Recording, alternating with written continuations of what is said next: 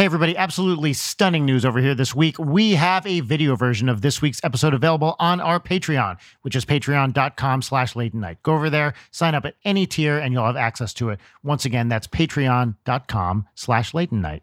Now, enjoy the show.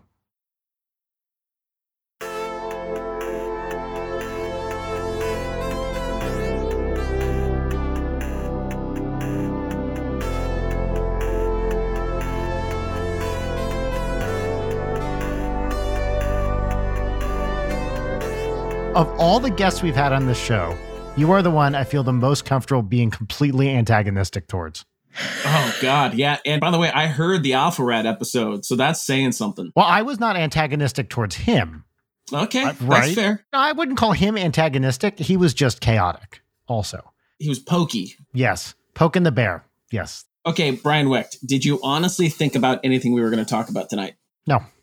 Wow, so you guys just roll into this, huh? I mean, sometimes, you know, a guest will have a new thing out that I'll try to watch or listen to or whatever.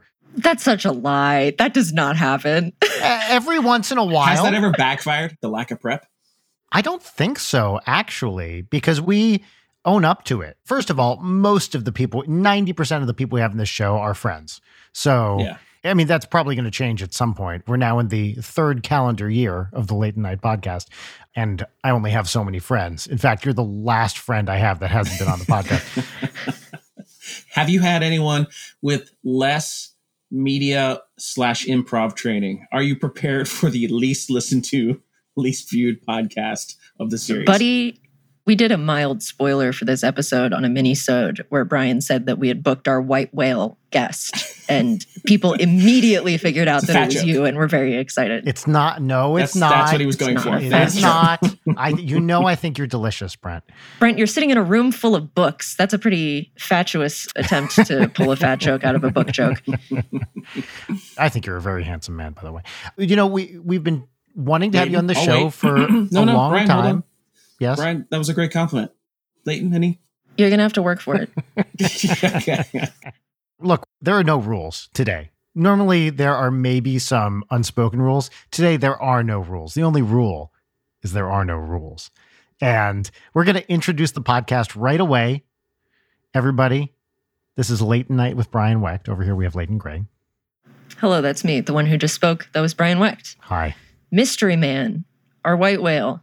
Would you care to introduce yourself? wait, wait, wait. I got to interrupt this, right? Yes. Because, like, I thought you did this like an hour in. You're truly breaking the rules. This is a thing. You are so important to this show. We you, we've been trying to get Yeah. you on for two years, dude. And I want to mark this occasion. This is also the 99th episode of Late Night, oh, which, Oh, yeah. yeah, as you have said, conventional wisdom for podcasts is at episode 100 is when they get good. So this is the last episode of bad Late Night. And then we get to transition to 100 and up, where we actually can pretend we know what we're doing. So this was initially supposed to be titled the Late Night 99th episode cancellation special of this is the last episode we're allowed to say anything we can get canceled for. so Yeah. we're putting it all on the table. Anyway, mystery guest, what are you who are you? What are you doing here? Wait, no, that's not how this works. Don't you dare tell me how my podcasts work. I've listened to enough podcasting. Marc Maron will talk that guest up something fierce, Yeah, does either of us look like Marc Maron? and then they get to waltz in and look like a gladiator entering the arena. No, no, you've never listened to the show, have you? On every show, we let the guest introduce themselves. We put the burden on you because otherwise, Brent, if we had to introduce you, that means we would have to do the work of finding out how to introduce you. The, research involved. Yeah. So we're not touching that. So introduce yourself. Come on. Okay. I mean, is it fair to say that I am Brian Wecht's longest running victim?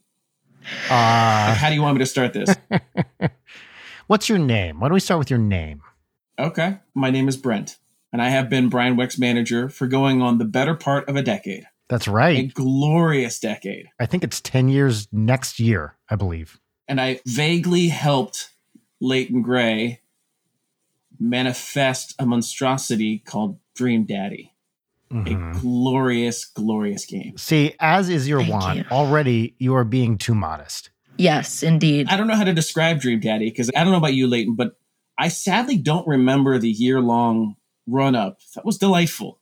People in the office eating Chinese food. It was fun. I mean, you can describe Dream Daddy as, as a game that came out on time without incident. All right, we're just getting into it, huh? What part of that journey do you remember the most? And then, secondly, do you honestly remember? Because I vividly remember days before it finally was going to come out, everybody freaking out and doing the back of the envelope math of like, oh, fuck, how many do we have to sell to make our money back? Does that ring a bell at all? Or were you so knee deep in it? Yes, you're asking me if I remember the game that I sunk a year and a half of my life into, as if I don't remember the development cycle of my fucking baby that you got to be the like doula for. well, yeah, they, they, talk about like yeah, like births and weddings where you're so in the mm-hmm. moment and it's so dramatic and there's so much energy that you know. I mean, I don't know about you, Brian, but do you remember much clarity from your wedding? Like it's just so much happening so fast. You kind of blur it out towards the end there, right? I mean, Rachel, if you're listening, all I remember is it was the happiest day of my life. to everybody else, no, I don't really remember that much. Every minute of that development cycle is seared into my brain, even though the climax of that development cycle, I think, is seared into everyone's brains. It was a time. Thank you for believing in us. oh, I will go on record as saying I was scared shitless that I convinced Darren Hanson I was like to trust this stranger with tricolored hair who walked through the door with Vernon Shaw of all people. And I was like, yeah, let's back him. This seems like a good idea. Let's go for it. yes, thank you, Brent. I am forever in your debt. Brent, so here's the thing. I'm going to say nice things about you a lot. This speaks to you have amazing instincts about many, many things. And generally speaking, in the decade now, well, I'll just call it a decade that we have known each other, when you were like, I think that's going to work, generally you're right. And you had a sense about Dream Daddy, and you were totally right. It made us laugh the first time Vernon pitched it. And then we kind of did the thing that we do, which is sort of like for to, to try to support talent. We sort of let them be the champions of their own thing, right? Because the yes is the permission to go forth, and nine times out of ten, people it dies on the vine. And then he went and you guys developed further and he came back like a, a couple weeks later it's like okay it's got what about this we're going to do this and it made us laugh and then a couple weeks later he came back and at some point three months in i think i turned to arin after vernon and we'd met late at that point or whatever it was and I left the office and i turned to him and i said i think we're producing a video game and he was like do we know how to do that i was like nope we'll figure it out. and it was sort of that doggedness of like, you guys just kept going. And no matter how much Vernon would stand up in a staff meeting and people would be like, it's a game about what? And doing what? And he would just keep going and, and just keep standing up every staff meeting and just being like, yeah, we're going to do this and it's going to be hilarious. And we got there. We're like, all right, man, God bless, do your thing. But yeah, I don't know. I had a film producer one time tell me, you can build an amazing career off of success 51% of the time. Mm-hmm. That in entertainment, if you are correct 51% of the time, that is a ridiculous track record. I think you're beating those odds. Yeah. That's something I think about a lot. We've talked about this on the show is at some point it's kind of just volume and you yeah. just keep shitting out ideas and then executing on those ideas. Yes, anybody can have an idea. Ideas are easy. We live in entertainment in LA. Yeah. Every kid at every retail job across the board has an idea for a movie. Everybody does. It's yep. literally about execution. That's the number one thing I wish somebody had told me at like fucking 21 or whatever it was when I try to figure out enter- entertainment. It's like ideas are the easy part. It's all execution. It's all team building. It's all subjugating the ego.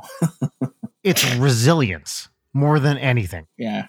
It's being resilient about making the thing and then being resilient when the thing doesn't work the way you thought it would.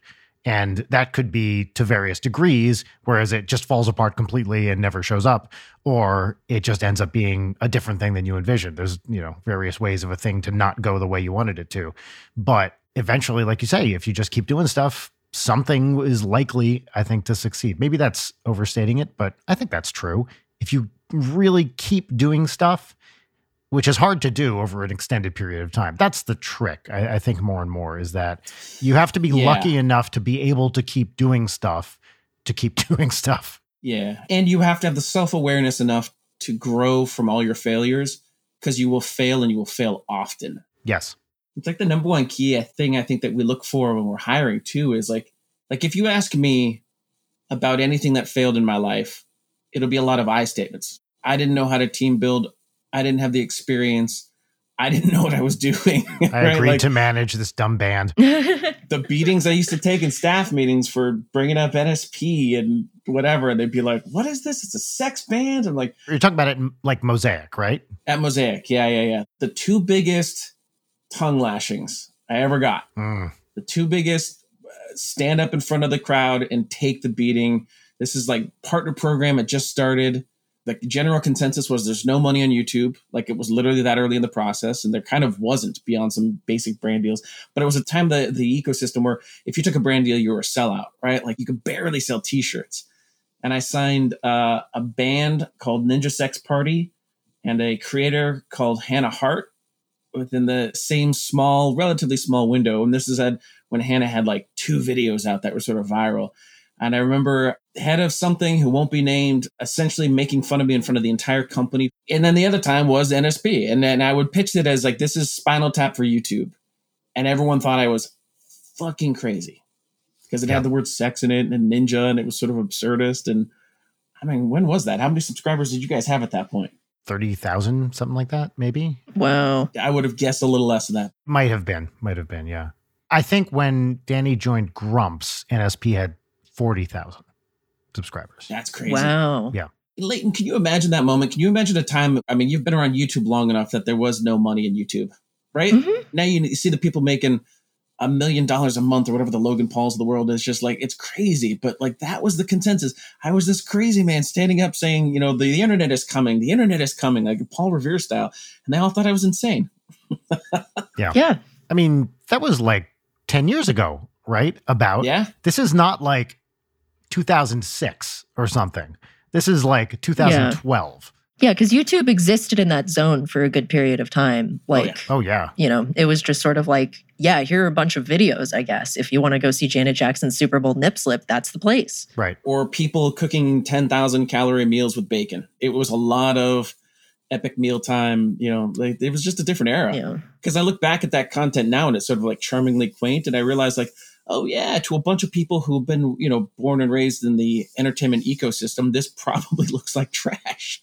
Yeah. I remember being in a meeting with some entertainment industry types, some pretty established Hollywood people. And they were like, I don't understand why any of these YouTubers are famous. Like, what do they do? Correct. And I'm like, well, I, I just didn't understand what was hard to understand about it. You know, people just like certain personalities and they find certain people interesting or charming or whatever. I've never understood what the disconnect is. The thing I remember hearing is, but what are they making? What are they doing? And it's like, well, they don't need to be making, they don't need to be writing a screenplay to be something that people respond to. They just need to be vlogging or whatever, right? It's silly because entertainment has always had personalities, right? Always. yeah. Like Zsa Zsa Gabor. What was Zsa Zsa Gabor famous for? Nobody fucking knows. Like there's there have been, there have always been people who have just been famous for being famous on some level in entertainment, and this was an extension of that, the cult of personality. And this is also, by the way, like well after, I don't even know, like Paris Hilton or whatever one of the, Yeah. you know, early 2000s incarnations of this was.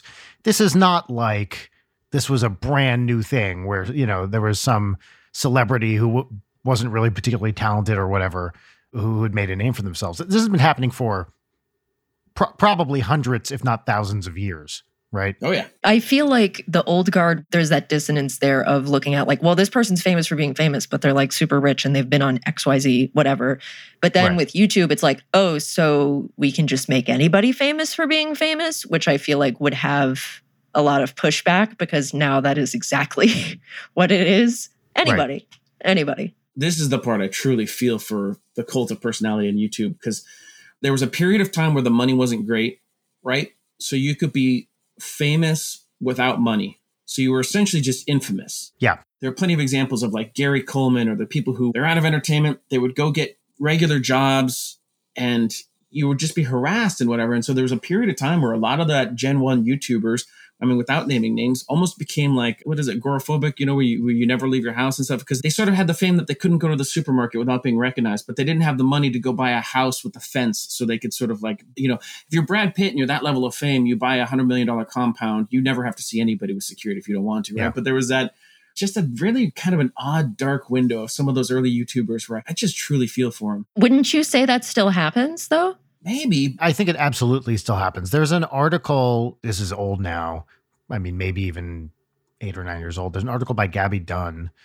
If you don't know her, she was a YouTuber, you know, comic type person. And she wrote this whole article about being, she was a YouTuber who was making a little bit of money on YouTube, but not enough to support herself. So she still needed to get a retail job. But she was famous enough that whenever she got a retail job, Yeah. someone would walk into the store and be like, oh my God, you work here. And then that was completely torpedoed.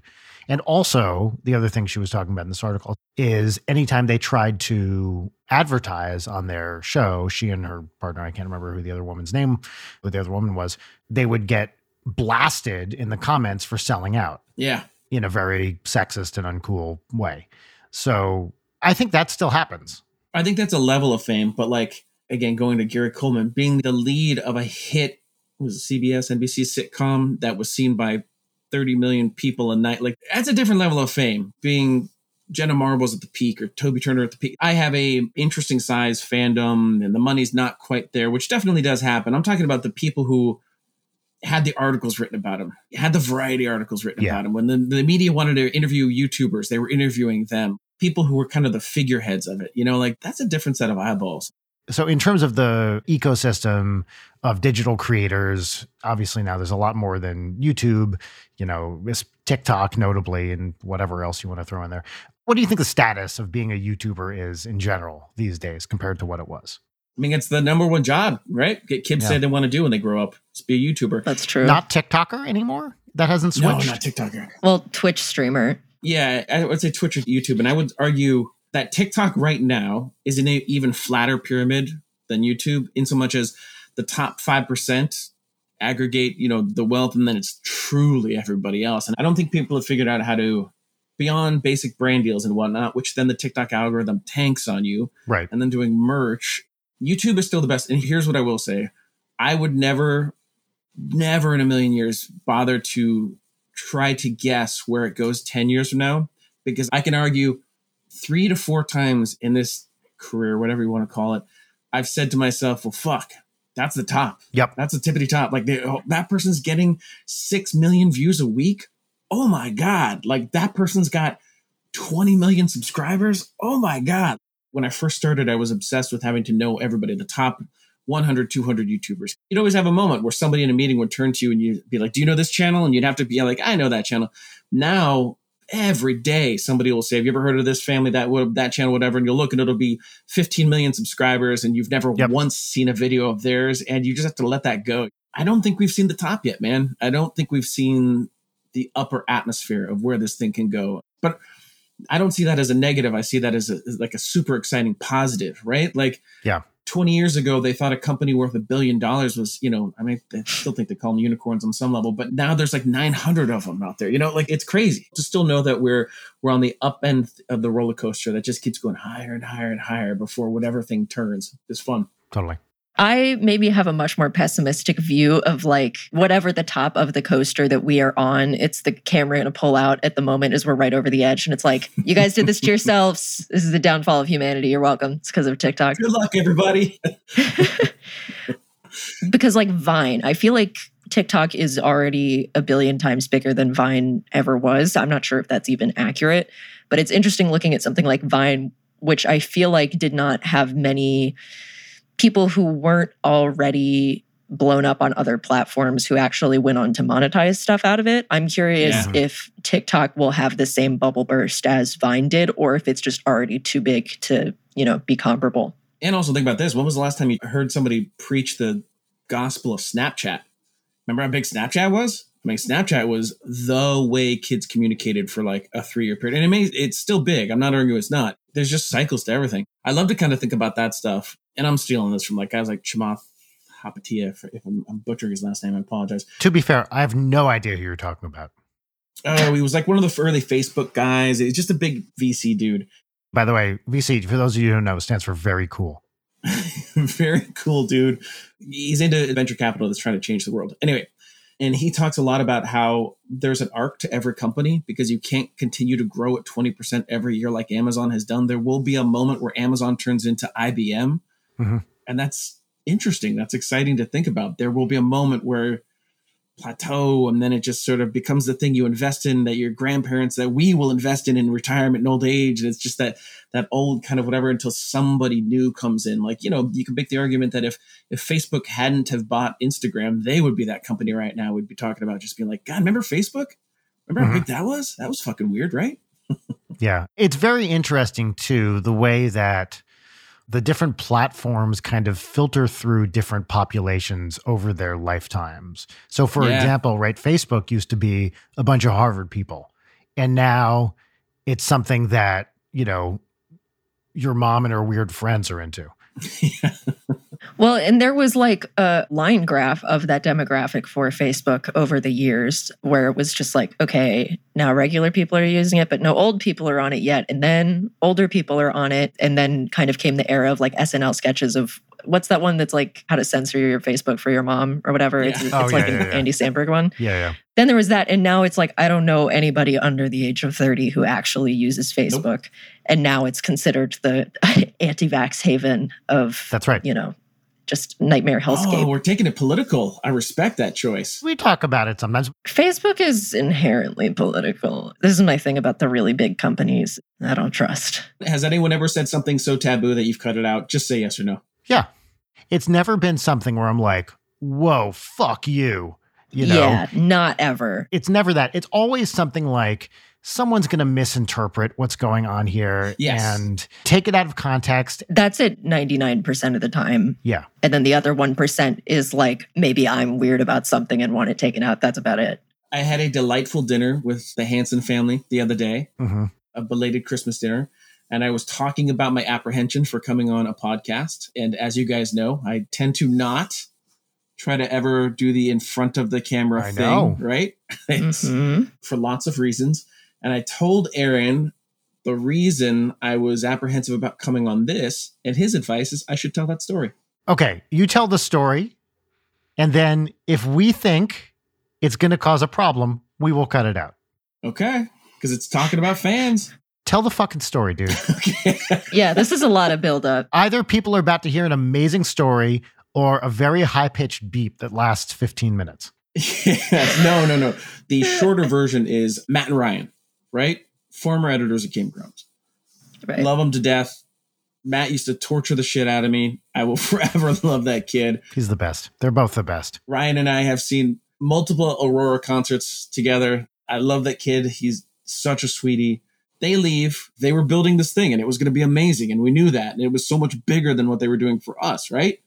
So they go, they launch the super mega compound, and all of a sudden they start to have a couple employees and like multiple employees. And Matt and I would drunk text with each other, just like, it's not as easy as you thought, huh? But you're not texting with Matt Watson if you're texting before 1 a.m. or after Correct. 6 a.m. Or Yes. after three scotches. yeah. So I get a hold of somebody who works over there, and we're like, "Look, Arin and I, I think it was Christmas or something. We just want to swing by and surprise them, right? Like, give us a time in which they're recording the podcast, and we're just gonna bust in and give them a gift, hug them, surprise them, spook them, tell them we love them, and leave, right?" So coordinate it and get a time. Somebody worked over there was just like, ah, now's the time. Come on in. Don't knock at the door. I'll just text me when you get here or whatever. So you pull up, whatever. I'm kind of looking around and walking through the compound, and it's gorgeous. And it's like adult. This is Matt and Ryan, and you guys know them well enough to know that they have a very adult establishment and a real business. And I think Arin and I were sort of struck by it because we always wanted that. We always wanted a place to just incubate young people, like launch a thousand ships so that when we're 70 and desperate for a job, you guys have to hire us, right? like that's the goal. Right. It's all reciprocal at this point. Yeah. And we bust in and they're kind of blown away at first. Like it's like seeing a teacher outside of school. Like, what the fuck are you guys doing? You know, like they're sort of so- genuinely kind of shocked and they're like, ah, Merry Christmas, uh, hug them and all that jazz. And they're like, why don't we sit down and, and we'll do a little bit of the podcast together, right? Sit down, start talking. And I think as we're sort of wrapping things up, I just, you know, like I kind of a little emotional and I don't do it too often. And I don't know how it comes across because I am a robot who is trying to master emotions or learn how to use yes, them. we know you're a masturbating robot, Brent. We've been over this. correct, correct. and I just say to them something along the lines of, I just can't tell you how proud we are. Like, this is amazing. This is everything we wanted for everybody who ever worked for us and meant it. You know, you guys know I'm not a big complimenter, but when I do it, I try to make it real, right? Yeah.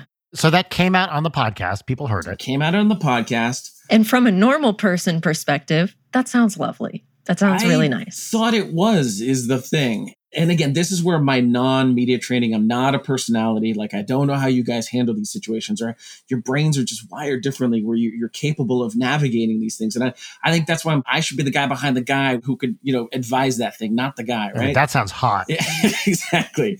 And and it was interpreted as, oh, listen to how condescending he's being. It's so pandering to these guys and whatever. And again, I've now been through enough therapy where I've learned that well, that's projection. Like they're you know projecting sort of Yeah. their inability to Yeah. whatever. But it was hard. My logical, my very linear thinking. Nothing is worse to me than when you go straight at somebody with an energy and it is turned 180 against you, if that makes sense. Yeah. It's the worst feeling in the world. yeah, where we say something and it's totally interpreted as something else. You're like, no, that's not what I meant at all. You know, like that kind of stuff. And it's worse when it's people who don't know you, have never met you, are all in consensus that they already hate you for some reason. Just Yeah. all get to gang up and agree that what you said was not what you meant because the concept of, I don't know, friendship or interpersonal support is so completely foreign. Oh, Yeah. Leighton Gray's Googled my name. Correct. the, the interpretation of my thoughts and actions. no, it's just because I've experienced it. I know what that's like. It sucks. Yeah. Sure, it's the worst. I think I'm sure you told me about this when you know around the time it happened. You did nothing wrong, and nothing you said was anything other than a kind, loving thing to say to some people that you had worked with, you know, a little earlier in their careers. I don't think I've heard that podcast episode, but you did nothing fucking wrong, and that is entirely a bunch of people trying to stir up some drama. That's not on Oh, you. And the idea that they could so accurately see through my bullshit was terrifying. Yeah, Yeah. Because in your brain, if you're not used to it, it's like, oh, but what if they're right? Because if you're not used to people just lobbing shit at you, you're just like, uh, oh, do they know me better than I know me? right. And then That's you the- have an existential crisis for two years. yes. or the thought process of, well, wait, how am I coming across? Because in my head, it sounded like this. And then you begin to question your communication style and what you're saying and how you go about saying it. And it- that was just the line in the sand where I was like, Instagram once in a while, don't really tweet. I just retweet. Yeah. But yeah, your guys' ability to kind of build up a callus around that and sort of rationalize what's going on and work through that is it's a gift, man. And I know it's not been without cost, sacrifice, you know? Took years. Yeah, I think at least in the case of this podcast specifically, the fan base rules.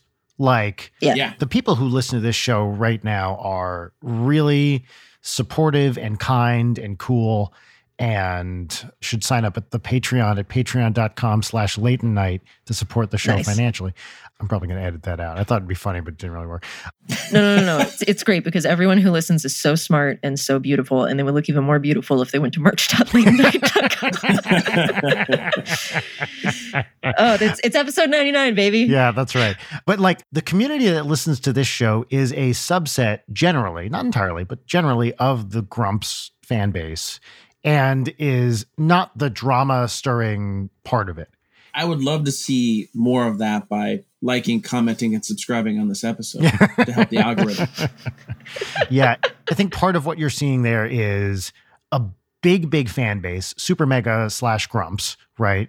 Some small portion of which will turn, and pretty small, right?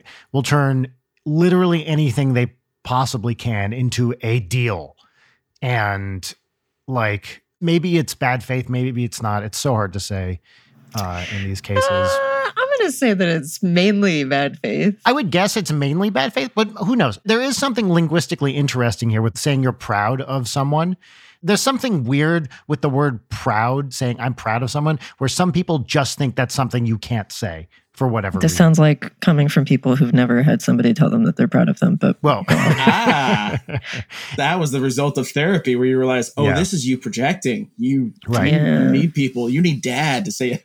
I- I'm saying specifically with that word, there is some linguistic way in which people use that word where you can't use it that way. Whatever. It's basically irrelevant. So my point is maybe there are some good faith like things where people are interpreting that wrong and not just trying to stir up shit. I agree it seems like the minority. But what I wanted to say, Brent, is here when we do this specifically, and I'm not talking about the other things that we've done where this has definitely happened, but with this specifically, the people listening to it rule, and I trust them not to make. I was gonna say a mountain out of a molehill, but it's a mountain out of literally nothing.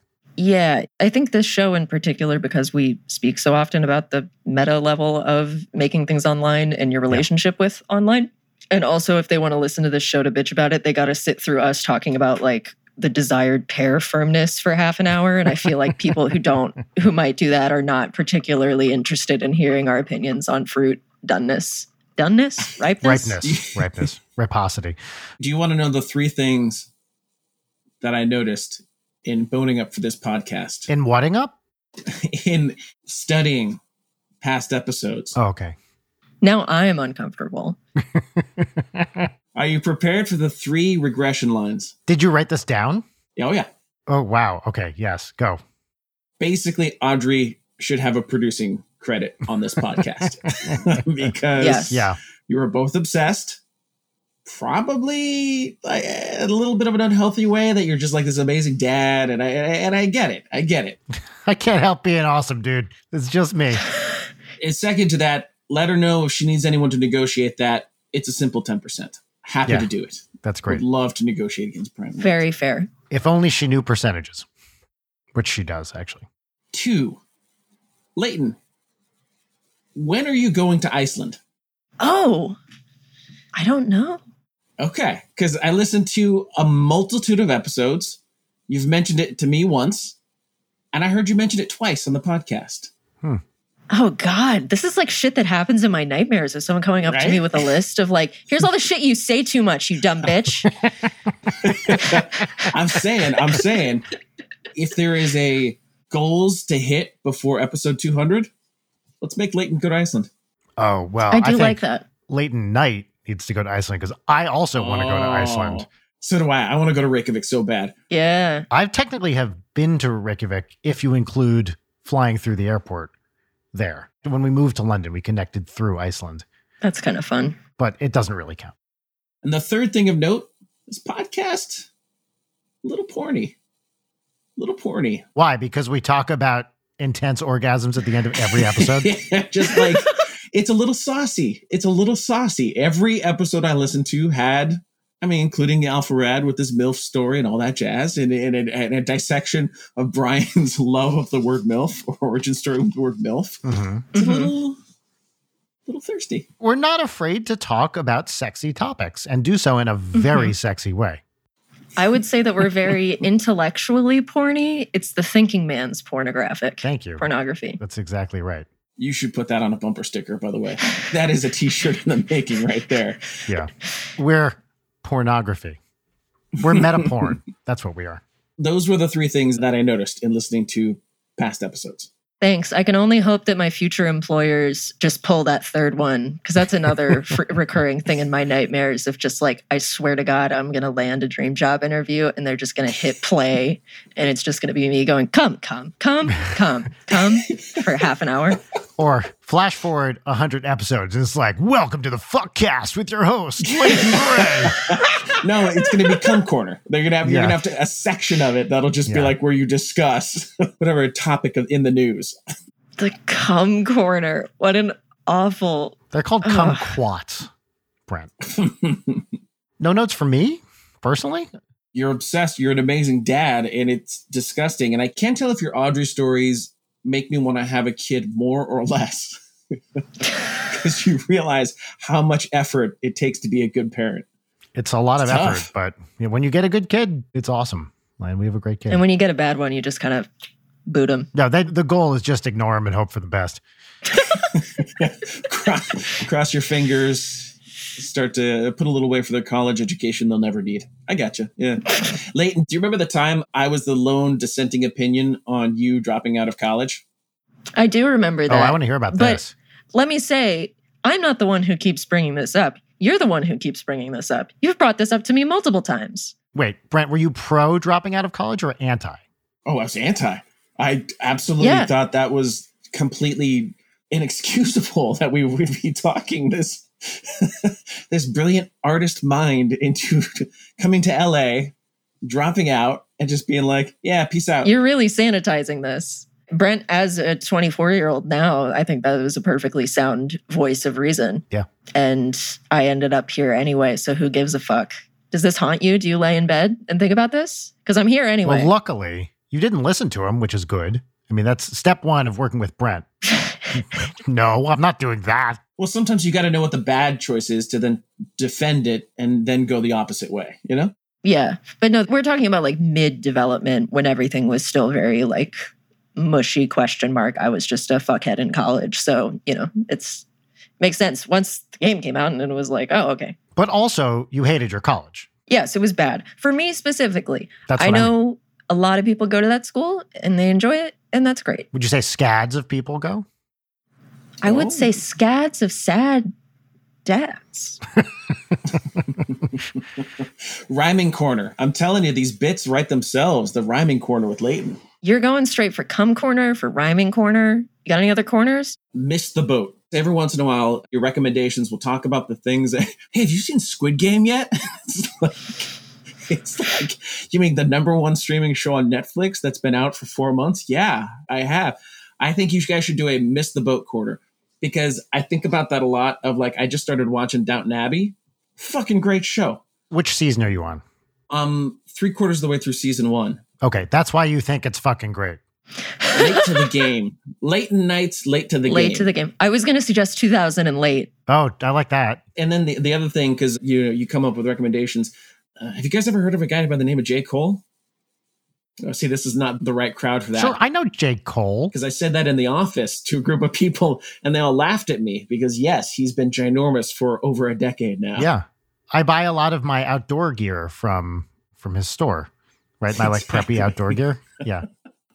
it would be like coming in and being like, "You guys heard of this guy uh, Yeezy? I think his name's Kanye. It's fantastic." I think to be fair, I don't think Brian or I generally recommend stuff that's like super hot, as is the running gag. It is like shit from the 70s or what I'm going to do today, which is you'll see in like half an hour.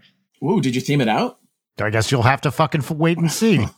Fuck this line of conversation because going into this episode, I had a contingency plan of if you were going to be really stubborn and not talk about anything, or like you were being a, a shy little Brent.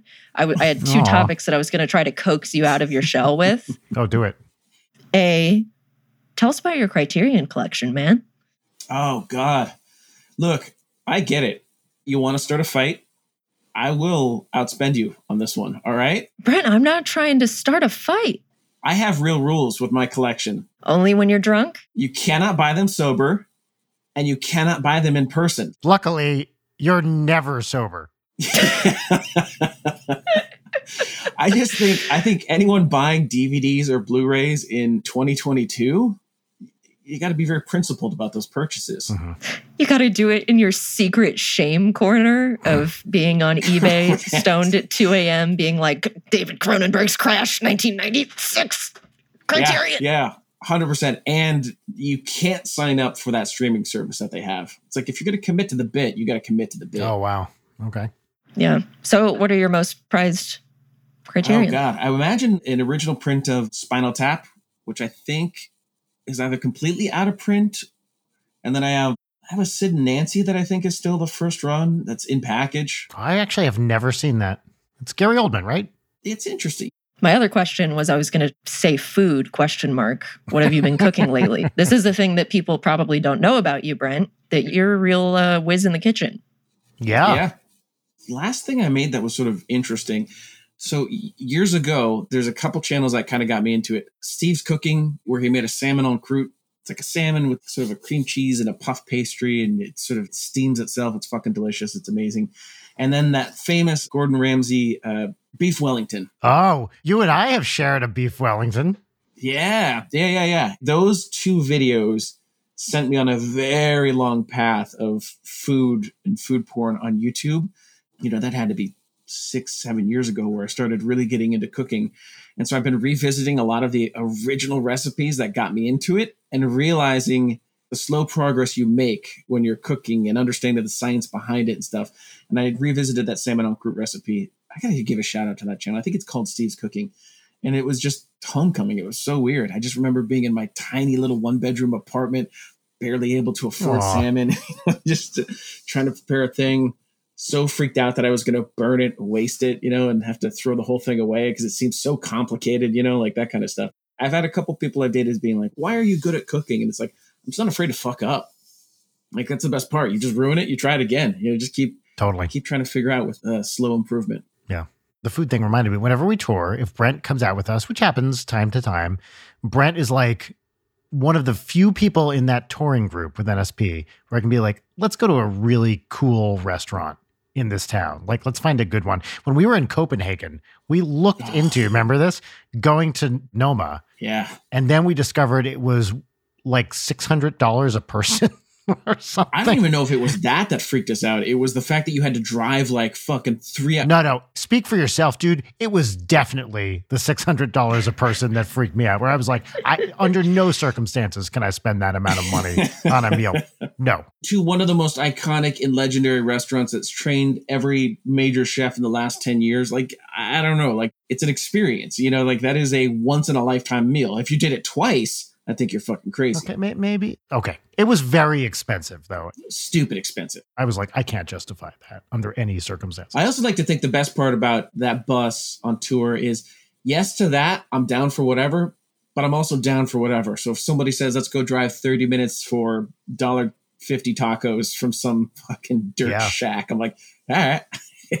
Were you with us in New Orleans? No, right? No.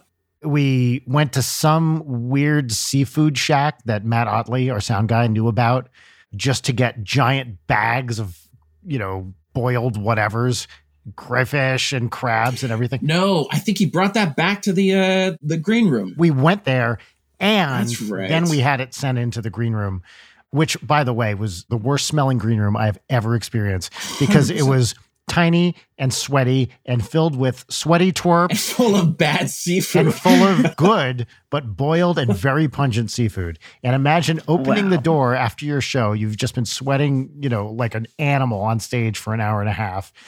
And you want to go down to that nice, cool green room and take a shower. And you open the door, and the thing that hits you in the face is a mist of crab. And it's like, oh, I don't know. I don't think this is the right move right now. a hot, steamy mist. I love it, Brent, when you come out with us or when we're in the same place together when we travel, because I can actually get you to go do stuff. And sometimes that's a hard sell for other people.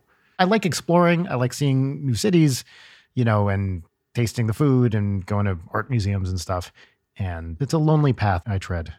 Yeah, I would say similar to Game Grumps Live. I have had some of the best conversations with Arin and best conversations with you, just randomly walking through a city. Yeah. Indianapolis, I remember with us. Yeah. Remember going to Indy PopCon Oh and yeah, walking around and just, hey, what is this city we've never been to before? Let's check it out and Oh, just walk around. and just the conversations and some of the moments, the feelings, the bond. Like it's insane what exploring a new city together with people you like. The amount of bonding that does. It's fun. Some of the best memories. Yeah.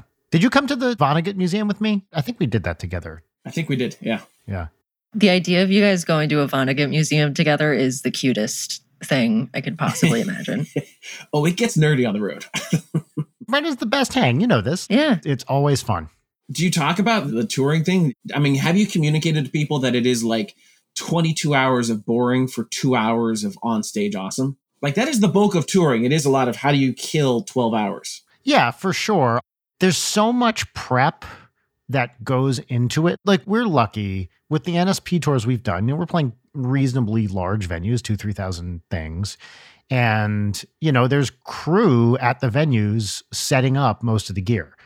So we- we're lucky. We don't have to do a lot of the setup ourselves. I mean, some of the basic stuff, but like we're not putting up the video wall or whatever. You know, we hire people to do that.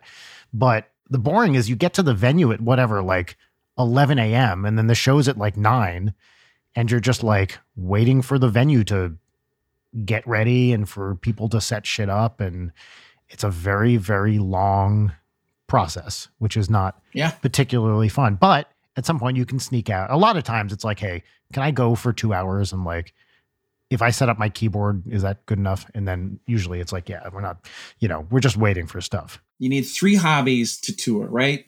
Whatever those three things are. I love coffee. All right, find that coffee shop. I love food. All right, find that lunch spot. I love museums. All right, find that museum. Yep. All right, cigars. All right. If you have three interests, you have a way to kill the time in any city you go to. Yep, mine are. I will always go to an art museum, and because I'm a LACMA, LA County Art Museum member, they have reciprocity with art museums all over the country, and you can often Really? get into free for yeah. So I was just in Denver, got into the Denver Art Museum for free because I'm a LACMA member, and so I have this card I just bring with me to every city I go to, and I'll look and see if there's a museum I can get into, even if it's not free, whatever. But being a member here opens up a lot of doors. So that that's hobby number one. Like you said, hobby number two is food, and hobby number three is bothering the people I'm on tour with, which is is very fun to do when I can't do either number one or number two. Accessible, cheap, and easy. Yeah, that's right.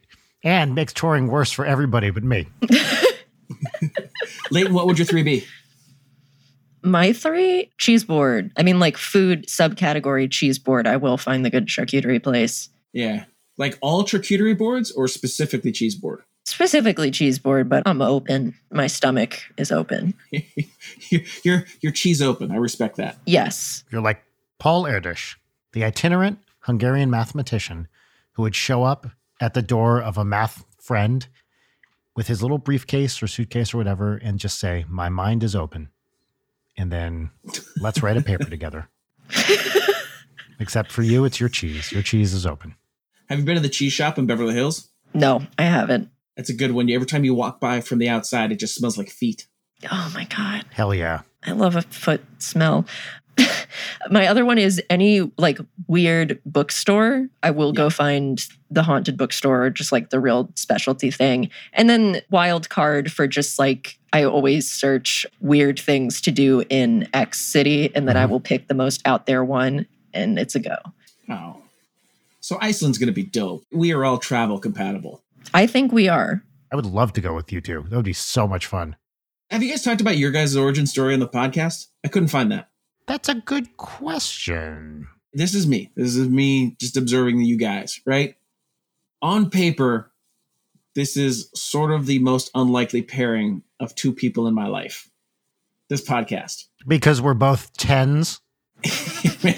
two tens, you know, they become two narcissists. Two tens can't talk to each other. They're all about themselves. Yeah, correct. Right. Yeah. That's right. But it is like just the background. It's artist, math. Let me ask you this. Was there a moment in the podcast where you guys were riffing and you realized, oh, fuck, we click? Our communication style is similar. Tell me what you think, Leighton. I think that happened during our first live show. Yeah.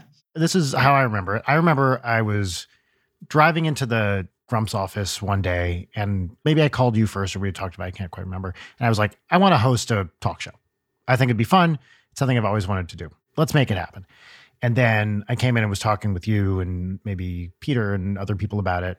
And I was like, okay, well, I wouldn't want to do this alone. So who would be a good person? You know, initially I was like maybe as a Andy to my Conan or whatever, like a, a sidekick kind of thing. And I had just seen the Dream Daddy show at Dynasty Typewriter a few weeks before. And then someone, I don't remember if it was me, I don't remember if it was you, brought up Leighton. I was like, oh yeah, she was awesome on stage. Leighton and I had known each other for a while through Dream Daddy and everything. And I was just like, that seems like an awesome choice. I think it would work great. Let's do a thing and see how it goes. So then we made our first live show happen with Jack Douglas, Jack's Films. And it felt so great on stage. In planning it, I could tell that it was probably going to work pretty well. But doing it on stage was like, whoa, okay, no, this this works. This is great. This is a good pairing, and I think there's some legs here. That's how I remember it. And I think the deeper level of that for me was I think maybe when we started doing mini-sodes, I obviously was like super on board and feel like we got along great from episode one Yeah. of the podcast itself. But I feel like the mini-sodes, because Thank you, folks, for paying for them.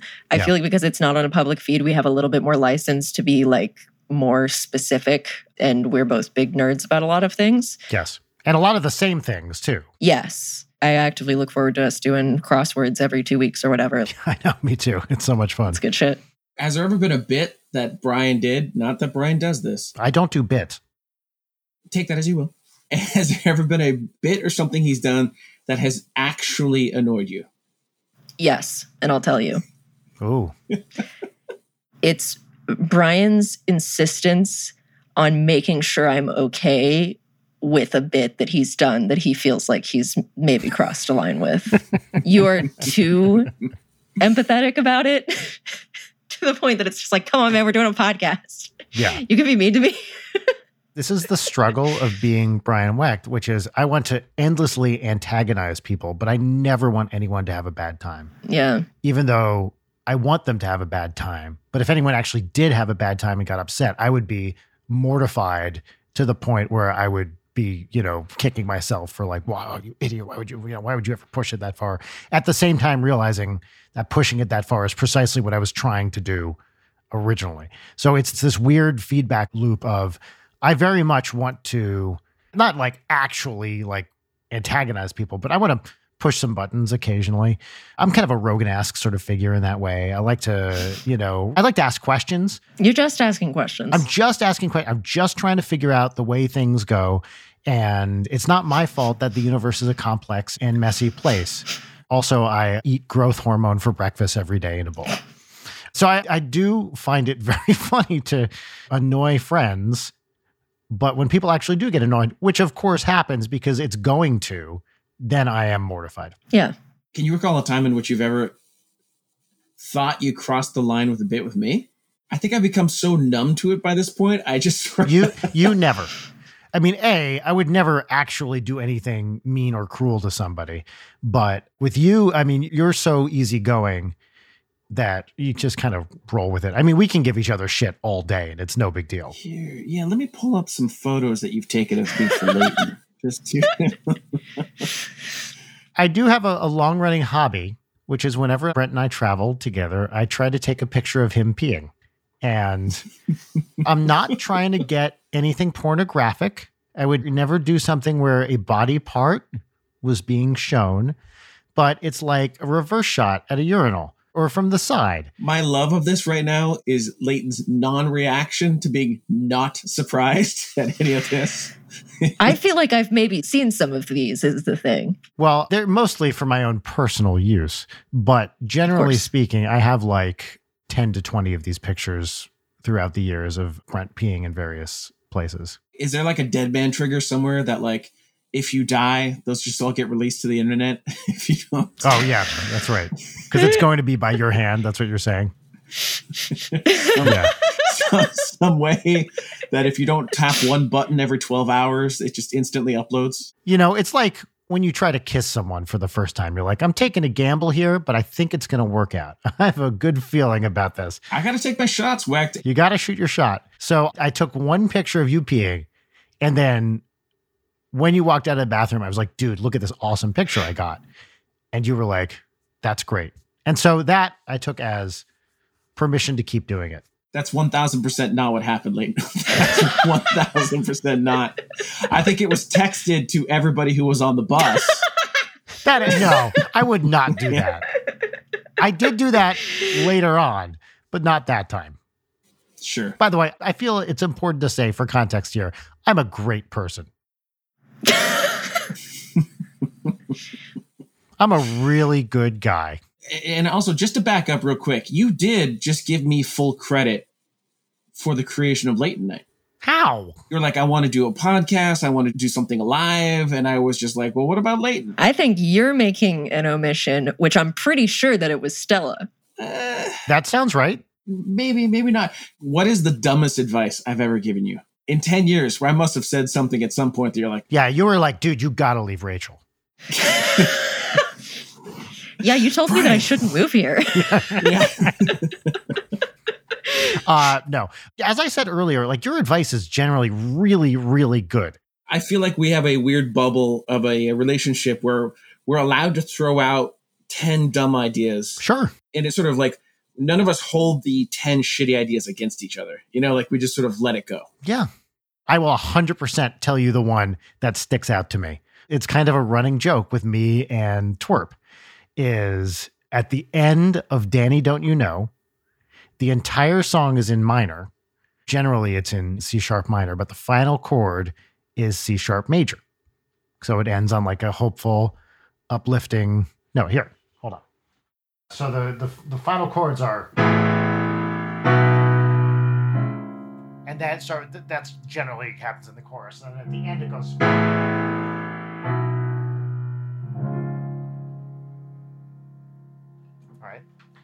So it goes from minor to major. And when we played that demo of that song for you, Brent, at the end you were like, I don't know. Just feels like a little much to me. And let it be known, I rarely give a creative note. I don't perceive my job to be creative notes. I perceive my my job to be protecting creative. Mhm. but every once in a while, you know, I will say when you do give creative notes, generally they're really, really good.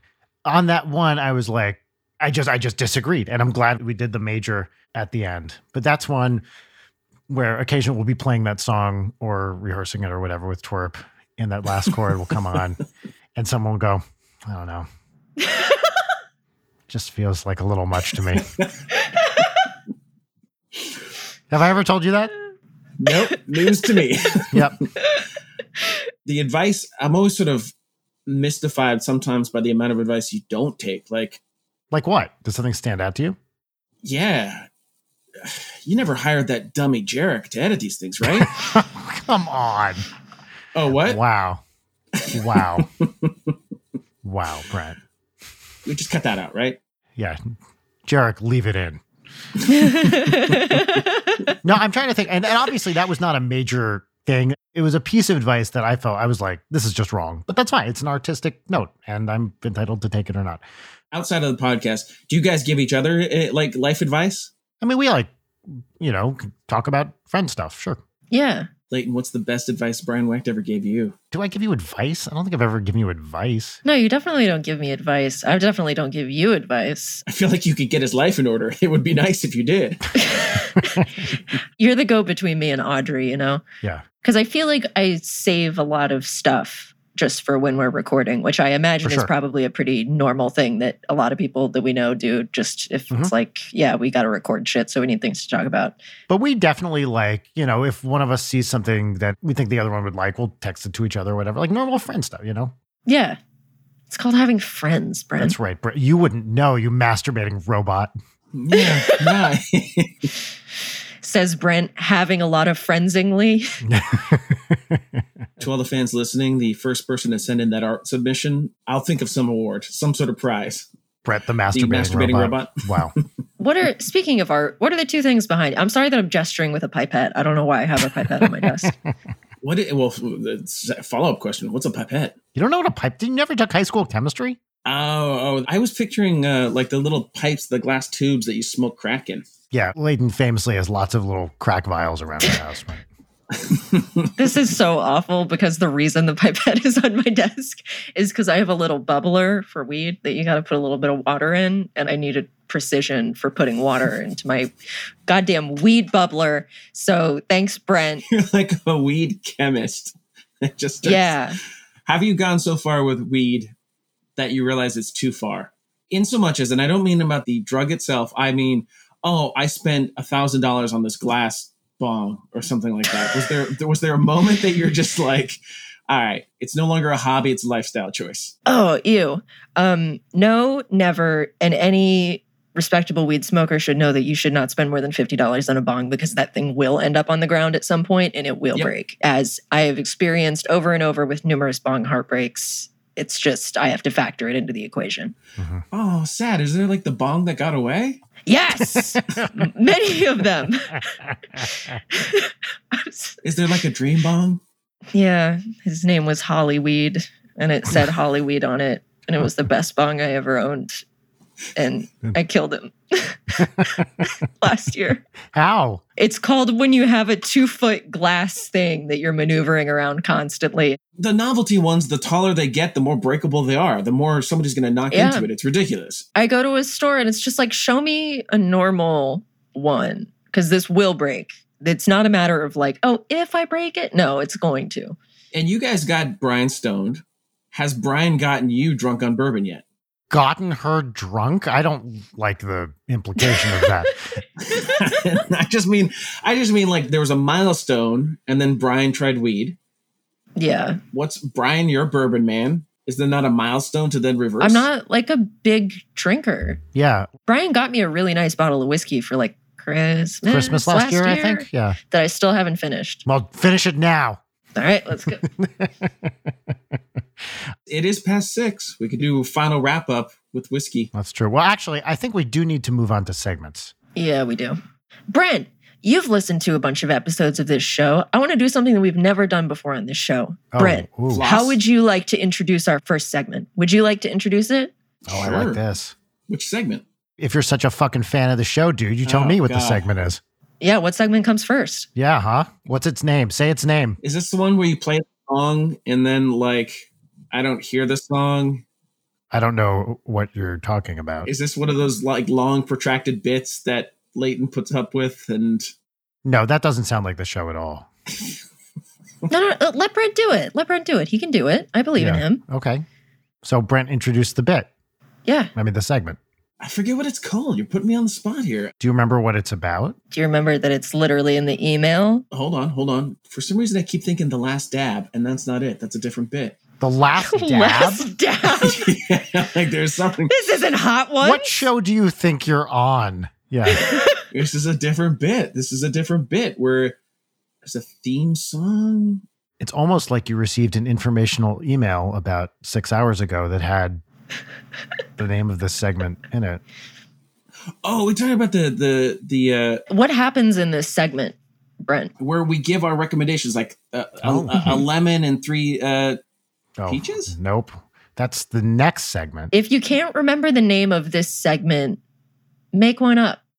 Ooh, I like Oh, that. all right. Because maybe we're changing it at episode 100 to be whatever Brent wants to call this segment now. Yeah. This worked the first time. It did. we'll, we'll see.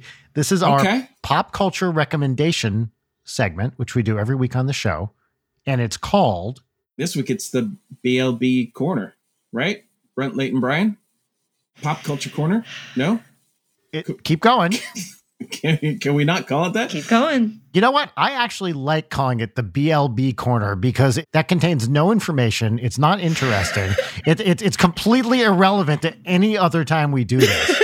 And we're going to have to explain it. To, no, no, no, no, no. The I'm not taking. Nope, BLB nope, nope, nope. PCC, pop culture corner. I think first thought, best thought. BLB corner from now on. Leighton, you have to agree to this to to to make this go. I'm, I'm not going to do this on my own. Leighton, I need my mark on this thing. I need to pee on this show. All right. This segment is now called the BLB Corner. It stands for Brent Lilly's the Best. And it is where we give our recommendations about pop culture that we saw. It could be a book, a movie, a video game, music we listen to, whatever it is. And it has a theme song. And that theme song goes here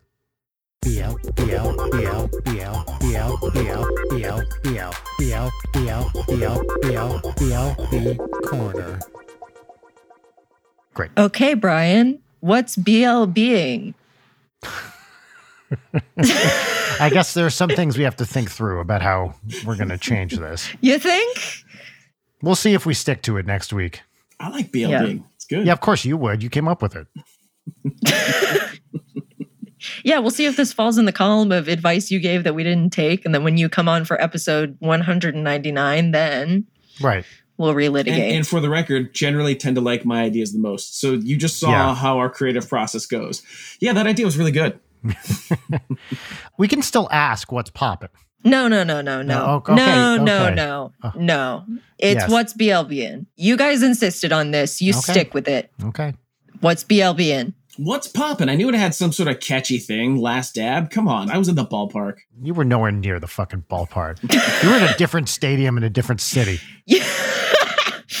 You're debasing us by comparing us to the spicy bullshit show. Well, I'll say what's BLBN for me this week.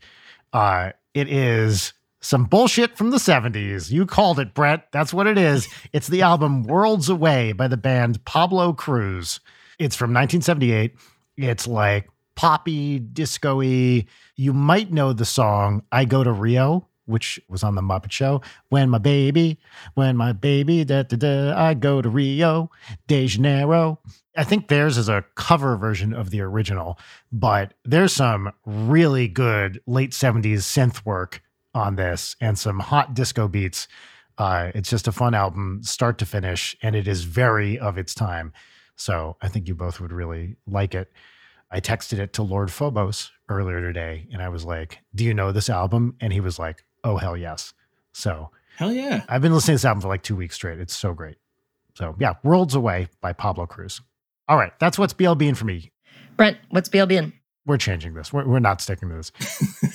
No, no, no. You insisted. This segment is called the BLB Corner, and we ask everyone what's BLBN. Brent, Uh-huh. what's BLBN? Okay, now let me ask you this. Because you guys have two segments seemingly very similar, right? So this is pop culture What the fuck is similar about them? and then and then hold on, the next one They're people the next talking. one Is that the similarity?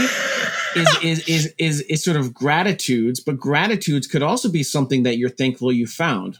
Sure. Like the fourth season of Cobra Kai. Oh, is that what's BLBN? It might be. I was just making a list, but that's where I got confused because I was also grateful for the fourth season of Cobra Kai because it, it made my week. you can be both. We try not to micromanage people's preferences. All right, I'm going to give you two things, uh, especially because I don't feel like you guys talk about comic books enough on here. Oh yeah, I think that's true. Two creators. So Koren, K O R E N, Shadmi, S H A D M I. And the two books in the order in which you should should read them. Highwayman, which is exceptional, and somebody's going to turn it into an HBO miniseries.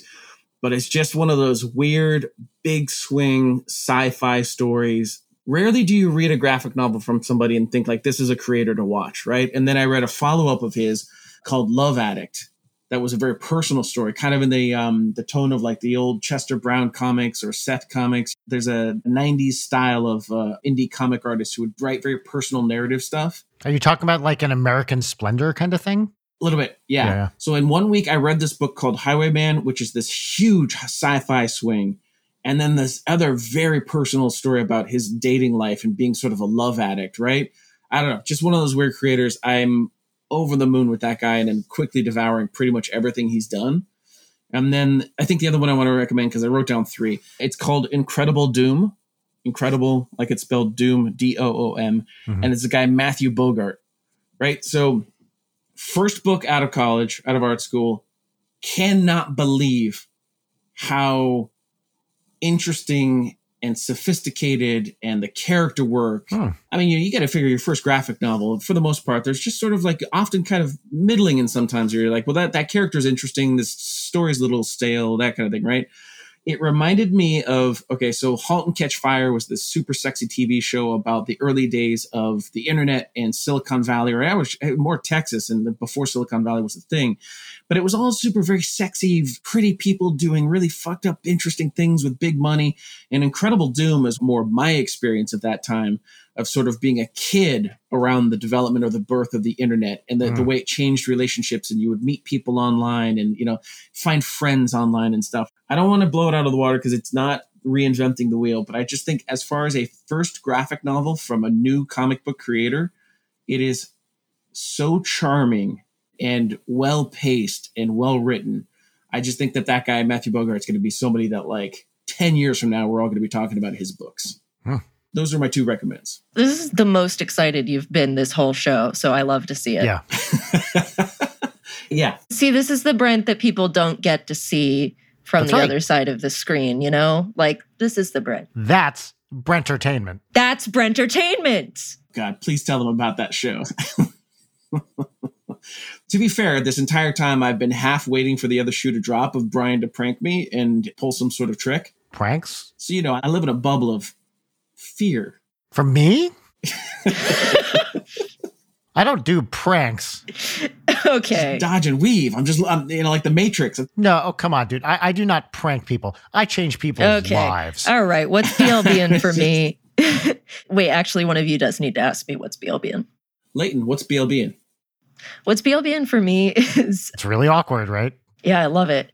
I'm a big Radiohead fan, have always been, just a big deal. Spotify Unwrapped this year was like, hey, your top artist is Radiohead. And I was like, okay, well, that's fucked up because I pretty much only listened to OK Computer this year. So have I just been listening to OK Computer over and over?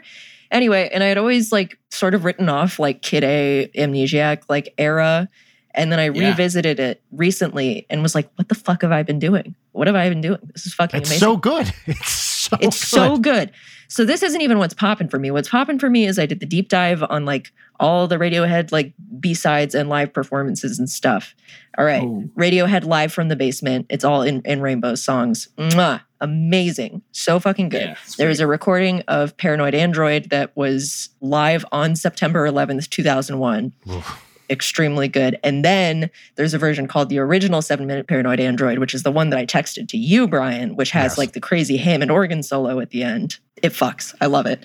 And then also I found like a Brahms versus Radiohead concert Mhm. where it just like goes in and out with OK Computer, and it's it's wonderful. A Brahms piece? It's like a bunch of Brahms pieces like mixed with OK Computer, and Oh, they kind of cool. fade in and out. It's amazing. Anyway, yes, Radiohead. I am so depressed. That's what's BLBN. I had a theory at the time that I think it's okay. Computer is the super accessible one, right? It's got the hits. Uh, Uh, well, I mean, probably the most accessible is Pablo Honey, right? I'm going to say most accessible is the Bends. Pablo Honey for if you're like a grungier person. Yeah. I always had this weird theory that after OK Computer, there were like two albums. You have to want to be a fan. They're not accessible. It's almost in the same way that like Pinkerton after the Blue album, right? For Weezer, where it's just like the first time you hear it, you're like, what the fuck is this? This is not poppy. There's no hits. There's no radio hits, right? It's like this one's just like racist and about wanting to fuck 18 year olds. I love Pinkerton, the album, but God, it has some problems. Oh, well, it, it was all fucking me- meted out, right? Pilled out. Do you ever hear the story about that? That's actually true. Like he he had a, a, a leg that was like an inch or two shorter than the other leg, and he was obsessed with it. Right. So he was at school at Harvard, wherever it was. Had this super painful, Rivers Cuomo. yeah, super painful leg extension surgery where they literally just break it, separate it a little, Yeah. like you know, a little fraction, and the bone heals. And that Just like in Gattaca. Exactly, right? To get both legs. And it's something only he would have noticed. And it's in that haze of being on pain pills that his other bandmates like pulled that album out of him, which is why it's so fucked up and dark. Anyway, Huh. I always had this weird theory that after OK Computer, that band purposefully did albums that sort of shook off the pop fandom, the radio play. That's not even a theory. That's just what happened. Oh god, because they're so hard. Like you have to want it. Like those albums are not accessible, but then when you key into it, they're fucking amazing. I think I have different standards of accessibility. Yeah, of course you do. So I listen to those albums and they don't strike me as inaccessible at all.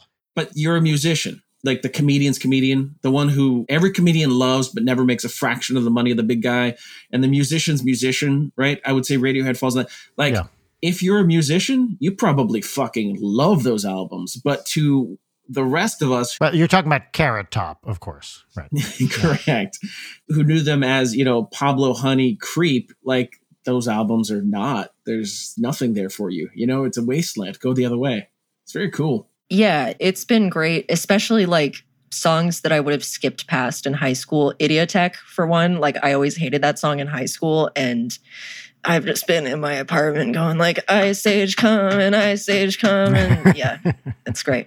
I love that song. I've been learning Paranoid Android on the bass, Mhm. underrated bass line on that Cool. shit.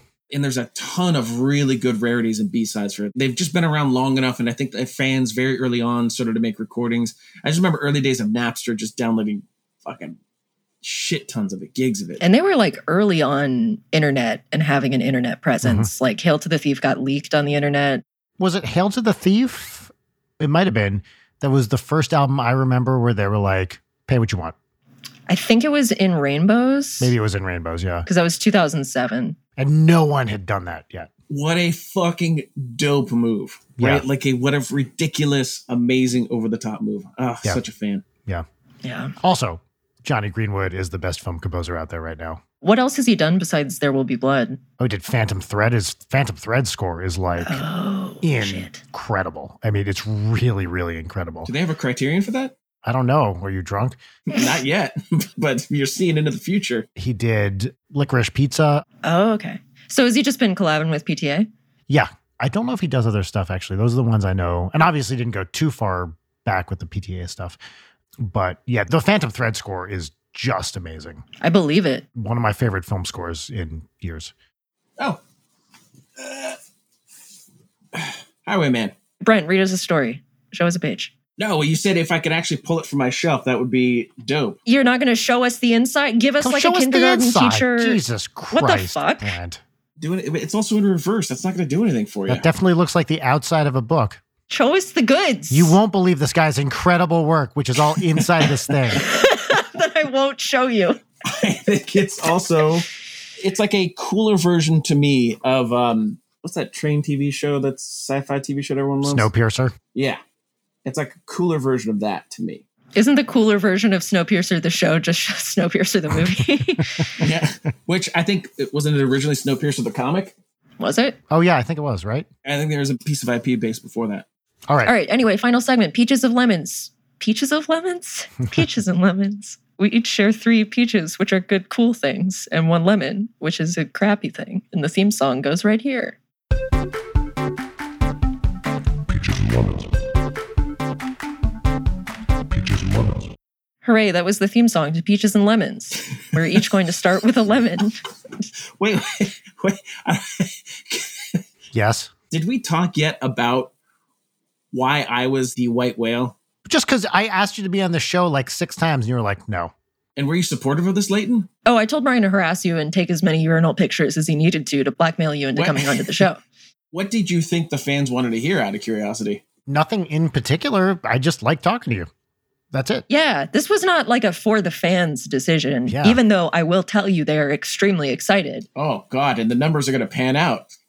But we, we just like talking to you, and you're a good get because you don't go on other things. People don't say no to come on the pod. That's not Yeah. true. We just don't ask many people. People don't say no to me. The next time I come on, can we go just like deep on Brian Wecht? Yeah. Get as deep inside me as you want, Brett. Hell yeah. It's very interesting, Brent, that you'll come on, but you won't talk about yourself. You're very good at deflecting. To be fair, I feel like that's the interviewer's job. You can go fuck yourself in hell, I don't. I tried. I had my two questions. How about this? I say episode 199. We collect all the questions that the fans have from 99 and we answer them unfiltered. What about we record part two of this? We do not release it until Oh. episode 199. wow. It's a time capsule. so, like two years from now. That's a very interesting idea. And I like that a lot. We could record it and release it as a Patreon goal. Or, here, hear me out. This means we have to do less work. We don't record it right now, but we do say that we will have a two hour episode for Patreon as a Patreon goal because we have to get up to 666 for the Devil's Lettuce. But there's like a milestone in between that. It's like five Yes. Yep. And we're about 100 away from that. You know what? I'll say my lemon because we're doing lemons. My lemon, Leighton, what's the number one My question lemon- you think my lemon- fans want to my hear lemon- about me? my lemon, my lemon, my lemon, my lemon, my lemon, my lemon. Get like what's the number one My thing? lemon. What's the what's the number This one thing you guys are think is already my making a lemon. Radiohead track. Look at this. This is off of Kid A. that you guys think people would find interesting? The question was, what's the number one question? Yeah, I'm always happy to talk about myself. No, no, I, I actually have a good answer for this. It's that my lemon is that last night I had the worst night of sleep that I've had in recent recorded memory. And I have no idea why. It was just an awful, awful night. I feel great right now. I'm going to come crashing down. Were you wearing your face hugger? I'm trying to. Yes, that's part of it. I have a CPAP machine out, Brent, as you know. Has that made a difference? I didn't use it while I had COVID because my nose was clogged. So I'm starting it again. Right now, all I can say is it's definitely not making me sleep better, but also I feel like I have to give it a chance and really get used to wearing it. So, but right Okay. now, I just wake up every 20 minutes with the idea in terror that there's something clinging to my face, which there is. So it's not helping me relax at the moment. But, you know, you got to give things a chance. I don't want to just give up on it. So I'm going to give it a month or whatever. And if there's one thing I know Brian Wecht loves, it's change. It's like, uh, I love change. I could eat it all day. Wonderful. I have a lemon. Yes, please. My lemon is that I recruited Vernon into watching The Sopranos with me because I got to a certain point, as I've mentioned on the show, and I had to stop because I was too emotionally fucked up over it. Well, the thing is, is that we got to the episode that I had to stop on, and I picked up and watched some more of season six. But the episode I'm talking about, Sopranos Heads at Home, is long term parking. You know the fuck why. So I had to rewatch that the other night with someone who had not seen it and did not know what was going to happen. And it was like pulling teeth out of my skull. Um. And it was great. David Chase, thank you. That was a Terrence Winter written episode. I haven't seen it since it was first on. I'm Yeah. the precipice of watching The Sopranos. So We're doing it. We're doing it with Jory. we're God doing damn it it. with Jory. Yeah. as a Patreon thing. I have a fun factoid because I watched an interview with Terrence Winter, who wrote that episode on, you know, his process writing the episode. He wrote that episode in three fucking days, and what they shot was a first draft. And it's like the best episode off. of television. Fuck off. like, God, dude. I hate those stories. I heard Paul McCartney on Stern the other day, and he was just like, all they ever do is talk about, yeah, I wrote that song in like four hours and two hours. Hey, hey, Jude, just sort of poured out, and it was the first. It's like, Yeah. oh god, Yeah. All the all the vocal takes on OK Computer were first try. They're just Thom Yorke running around that fucking mansion hollering into a You know- staircase. There is something magical about the first time you lay something down. We do this all the time with NSP stuff. It's just like first one was the best. Just keep it. We do the Chopin thing. Chopin would do these things where he would improvise these things, these pieces, and then pour over them endlessly to make sure that it was what he wanted. You know, would he change this? Would he change this? Would he just? And then would occasionally just go back to the first thing because, like, he was like, "Oh, that that had the vibe." fucking brutal. So, all right, Ugh. Brent, what's your lemon? This is always a tough one for me because I can gripe about anything, Brian. You know that. Mm-hmm. Did I just hear a special boy in the background? That was him at my feet. Show dog, show dog. dog. We almost had a cameo. He got fed up of hearing me talk. It's interesting because I'm available at cameo.com slash bwec. Do you ever post your cameos at your Patreon, which everyone should subscribe to for that amazing content? You know what? I don't. It would be awesome if we put them on shirts, like the moving shirts that you could purchase at merch.latenight.com. That's an interesting idea. Comment, like, and subscribe below if you think that's a good one. Yeah. Lemon. Coyotes. Are you guys familiar? Yeah. you've got a little loved one. I do. She's asleep. You can tell because she's not screaming in terror. in the yeah, because she's not screaming. I've got this weird thing lately where, like, my neighbor, At what address? I only just moved to the east side a couple years ago, right before the pandemic, and I've never really lived in a place where coyotes just like freely roam the street. But I swear to you, post pandemic, human beings locked inside, they've gotten so much more aggressive. hmm Just like me. and it seems like there is literally nothing you can do about it. And then if you Google coyotes, like they attack kids, they attack humans, they eat everything. Like, Okay. Are, we are we talking about me? My ears are burning. is this the weirdest gripe? I, are, are we allowed, are allowed to talk about animal cruelty? Why are you not allowed to like trap and or hunt a coyote? is this a hot take? I don't know. I'm imagining you sitting on your bed, like your beautiful little overlook with just like Yeah. hunting He's got a steel pan backwards on his head and he's wearing camo. And the, the fun part is when you Google coyote, you could do it right now, and there'll, there'll be the list of questions of like, are coyotes dangerous? Are they whatever? And they'll always do this thing of like, well, they eat uh, insects and fruit, and yeah, have been known to attack human beings, but they also they sort of eat chicken, and they're sort of like they they try to sort of bury the lead of like, no, they attack dogs, they attack cats, and you call the city, and there's literally nothing you can do my neighbor next door, I saw him wandering around with one of those like long metal flashlights one night. And I was asking him, I'm like, well, you worried about uh, uh, tripping and falling in the dark? And he's like, no, the night before, two coyotes were on either side of him on the street, both progressing towards him and his dog slowly. Hmm. He had to pick the dog up and run in a different direction. Yeah. I love that one of the first articles that comes up is just how to avoid conflicts with coyotes. Like they're already on the harm reduction look. stage. They're not going to wear a mask, and if you ask them, they're going to be dicks about it. So don't Wait, bother. wait, what is okay? Here's my here, okay. Here's my gripe.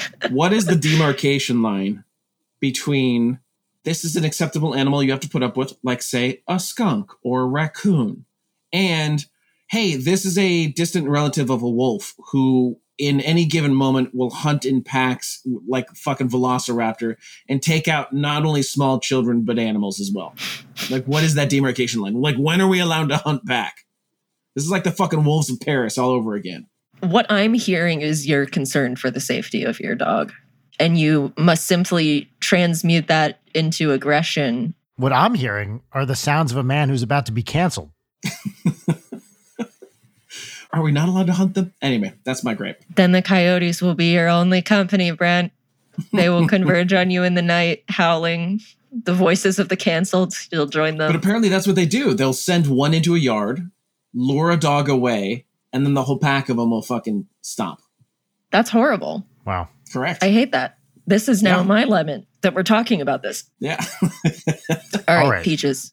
I'll go first. Here are my peaches. Number one, we finally got this guy on the podcast. That's my first peach. Brent's on the show. Been wanting this to happen for a long time, and this is going exactly as well as I knew it would. So, which, by the way, I'm not committing to which way that is. This is great. I knew it would be great. You're crushing it, and I'm happy you're here. Peach number two is I got a pod table back there. See that table? I got a table for the for the little garage studio here. So when we start recording in person again, if that ever happens, we have a better place to do it than we did before. But so that was peach number two. I got that. And I got it at the IKEA in Burbank. And in Burbank, we picked up some big subs at Santoro's Sandwiches, Santoro's Submarine oh, Sandwiches Oh, yeah. and then went to World Empanada to get empanadas for dinner. So we had some real fun foods in Burbank, and we almost went to the Donut Hut to get donuts there too, because that place also rules. But fun foods in Burbank. That's peach number three. And peaches. I do that every week, Brent. And peaches. That's my move. Do you think Jarrett keeps like a running list of clips of things that he knows will get Brian canceled? That he just like. Nothing gets me Do you think canceled. there's a hard drive somewhere that just like clips of Only God can cancel you, Brian. yeah, only God can cancel a tree. that sounds like the tagline by the way for like one of the really bad Mark Wahlberg movies. Only Mhm. God can cancel you. I heart Huckabees too. Okay. Well, yeah, Mark Wahlberg is proven to be uncancelable despite the hate crimes. But um, anyway, Wait, what? She's talking about his movies. all right. okay, my peaches. Number one, Brian, you introduced me to Wordle, which we started doing on the minis, which is a super fun new word game. Yeah. But that's not the peach. The peach is that the folks on the Discord started doing it every day and sharing the results. And then someone made a ripoff of Wordle that lets you do more than one a day and you can customize how many letters you do, which is mwah, amazing. Great. So that's peach one. Number two is that I haven't played bass in a couple of months and I just picked it up again so I could learn radio Radiohead songs. It's fun to get back into because I've almost been playing for a year now, like a, mo- a month shy of Wow, a year. Am I any awesome. better than I was then? No, but it's still fun and I enjoy it. Is it going to blow your mind when you see Radiohead live? Are we doing a road trip? Oh, I've never seen them live. I'd love to see them live. For when they play Oh, really? live in Iceland. Yeah. Oh, With my Sigur Rós.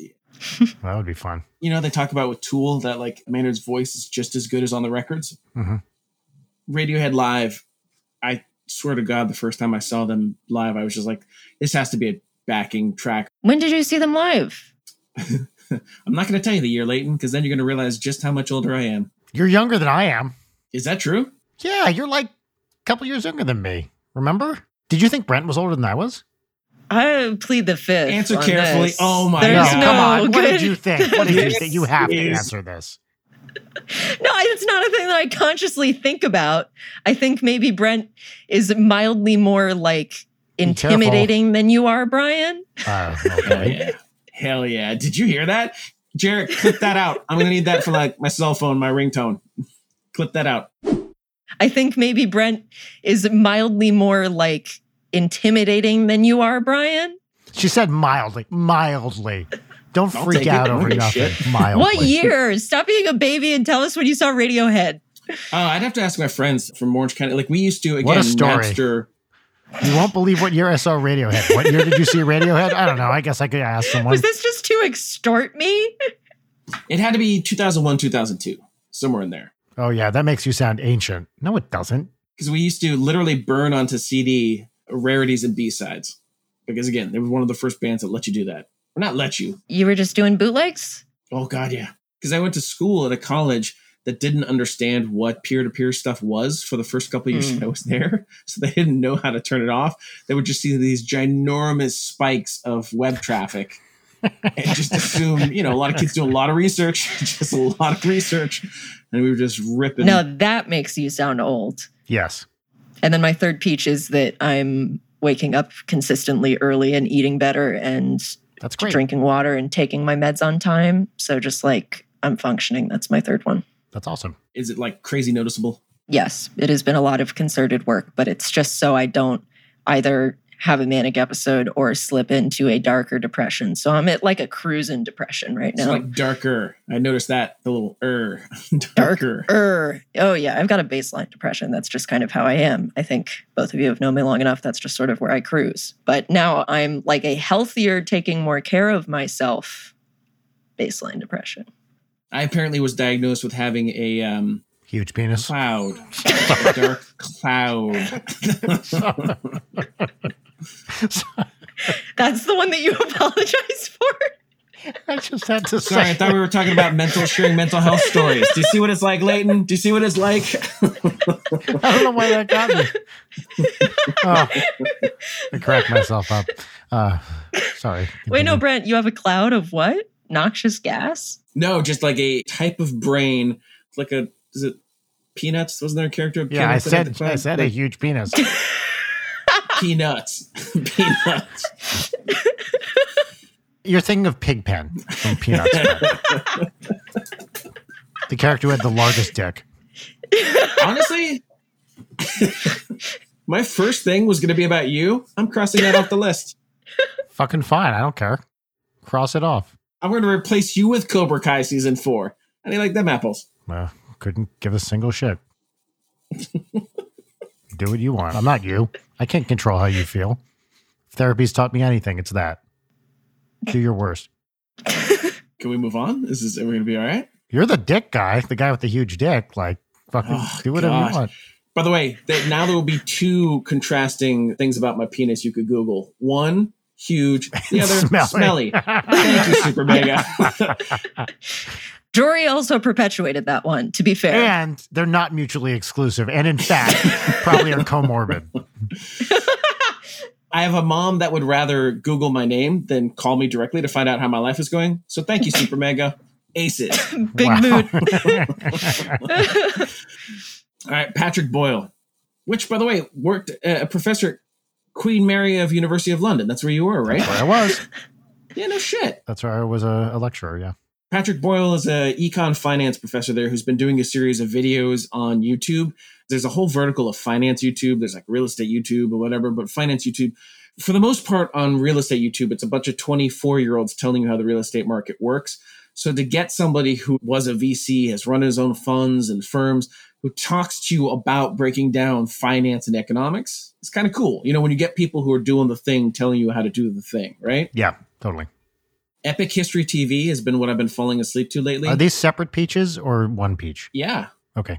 Epic History TV, also a great channel I've been falling asleep to. They have a whole history of uh, Napoleon's Wars, which sounds really boring, maybe, but it's like four hours of going battle by battle by battle through the highs, the lows, the turns. And I don't think I realized just how important the history of Russia has been in both the Napoleonic Hmm. Wars and also, you know, like World War II, just the idea of fighting a war on both fronts. Just weirdly a channel that I would put on to try to fall asleep to and then ended up listening to fucking three hours of the thing. It was crazy. That's awesome.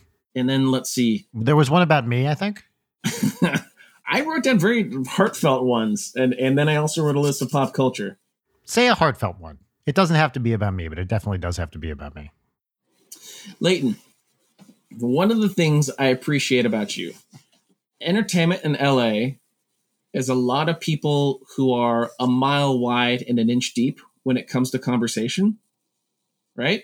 That it's often small talk and sort of like, you know, hey, how's the weather? Uh, fucking, did you see those coyotes? That's crazy, right? Like it's a lot of that shit, right? And I feel when I say I feel like an emotional robot or like a robot learning emotions, it's because I fucking hate small talk for the most part. And I like to know how people work and really try to get into the nitty gritty of shit. And I appreciate the fact that I feel like you are the same type of brain. Better to go deep than wide. It's a rare find. Thank you, Brent. That's very meaningful to me. I appreciate your brain. I appreciate your brain as well. Yeah. Brian, he just set you up for like five dick jokes, and I was hoping you were going to jump in, but No, no, no. Brian's off the list. Cobra Kai season four, fantastic. I think possibly one of the best seasons so Sorry, far. Sorry, my dick is like a mile wide and an inch deep.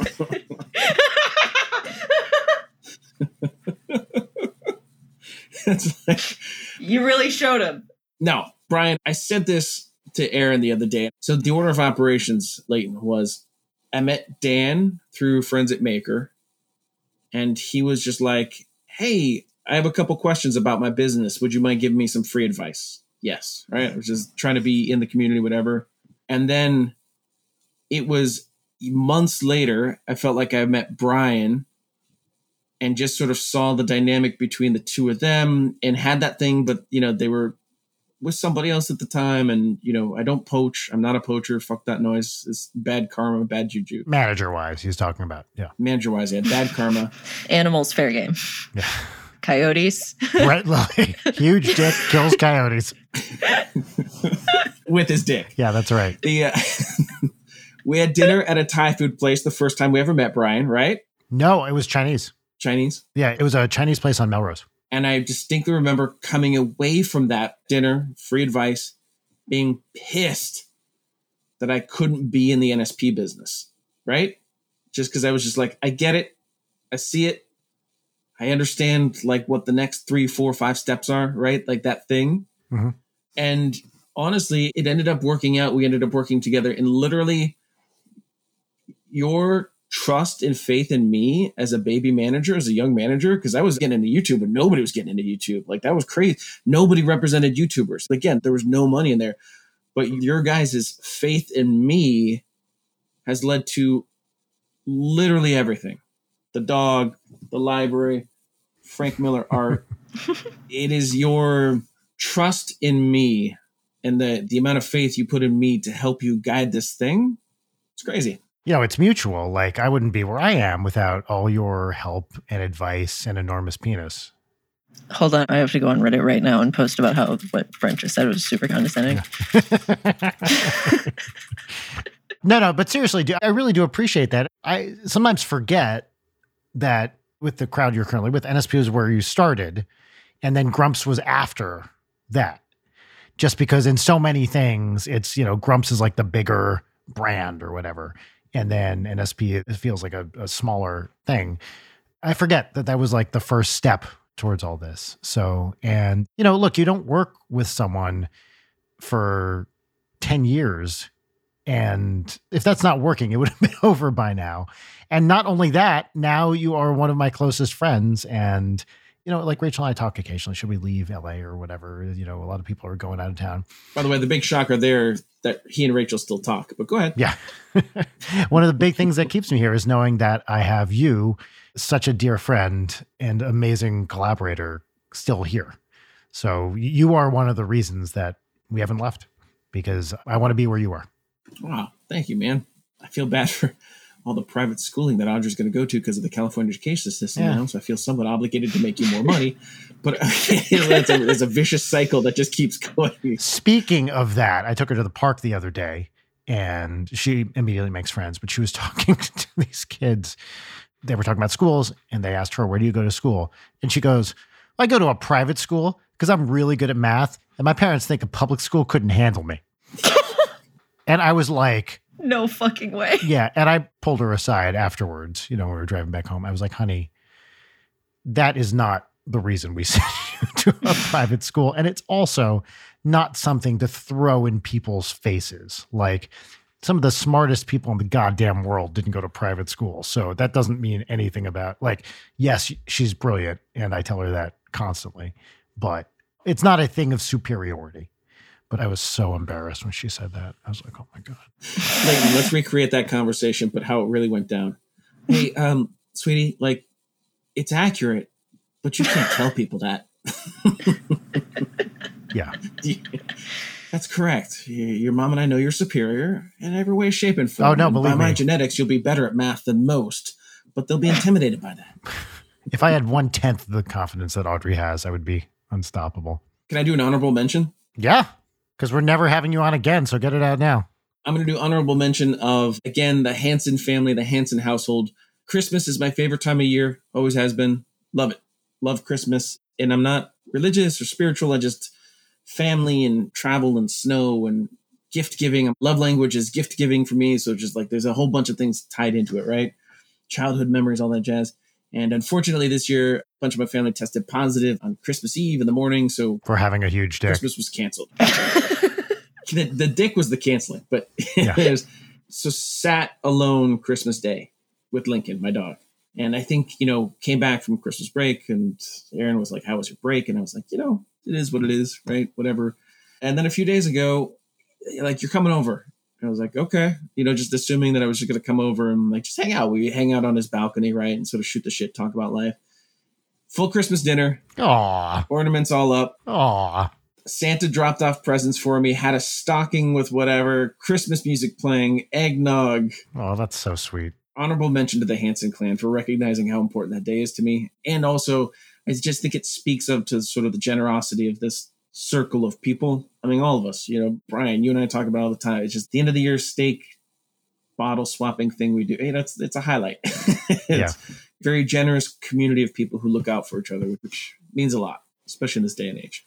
This is what Brent is referring to there. Is every year around Christmas time, we go out to a nice steakhouse and have dinner and give each other a bottle of bourbon. Sometimes at that meal, sometimes later. This year, that's probably where I caught COVID, so it's kind of a mixed blessing. but I still value that tradition. I wasn't sure if that one was going to come up in this episode. Yeah.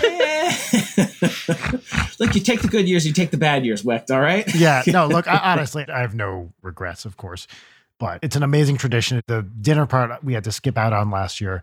We went to the smokehouse in Burbank this year. It was great. I'd never been there for dinner before, and it was uh just a wonderful meal with, with a dear friend. So old school. Yep. Look at this love fest. I know, this is right? great. Right. I love to see it. Brent, Well, hey, that's. yeah, go ahead. no, I didn't have anything. I have one more note Yeah. because you you invite a manager onto a show, you're going to get lots of ideas. Let's stick Yeah. the landing. Let's figure out an ending bit, huh? Go get your dog. I'm so tempted to just hit stop right here after you said stick the landing. go, go get your dog, Brent. We want to see the dog. yeah, yeah. Let's see the All dog. I'm gonna hang up. I'm gonna hang up right now. oh, here we go. Here we oh go. Oh my goodness. This is for the Patreon fans. Oh yeah, Lincoln. This big boy. Oh, Hi, beautiful. I walked over. He immediately laid on his back and was like, "He's coming to burn my belly. I can feel it." And instead, I picked him up. He loves it. Tell everyone about your beautiful dog. He is the sweetest, kindest baby angel who only hates one thing. One thing. Your smelly, enormous penis. coyotes. Wakes up when, when they start howling at 3 a.m. Will immediately start barking at the top of his lung. The only time he barks, does not bark. He's actually kind of a mute. It's kind of a thing. Hates coyotes.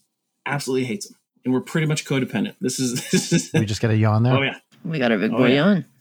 Oh, yeah. Wow. Dude, thank you for being here. This was so much fun. I know you had reservations, so I want to thank you for overcoming those and being a part of this because I think this was a absolutely delightful episode and it was a pleasure to talk to you as it always is. Yeah. Thank you for inviting me, and thank you for nudging. Yeah. It's been a lot of fun. I dig the shit out of both of you, you guys. I am so happy that you stuck with this podcast. I think the fear of most podcasts is you'll get to episode three and be like, "Ah, I don't know, is this worth it? Is is the juice worth the squeeze or whatever? It just keeps getting better and better and better and better. I'm genuinely excited for episode 200 in Iceland. Yeah. Same. live in Iceland. We're doing it. Yeah.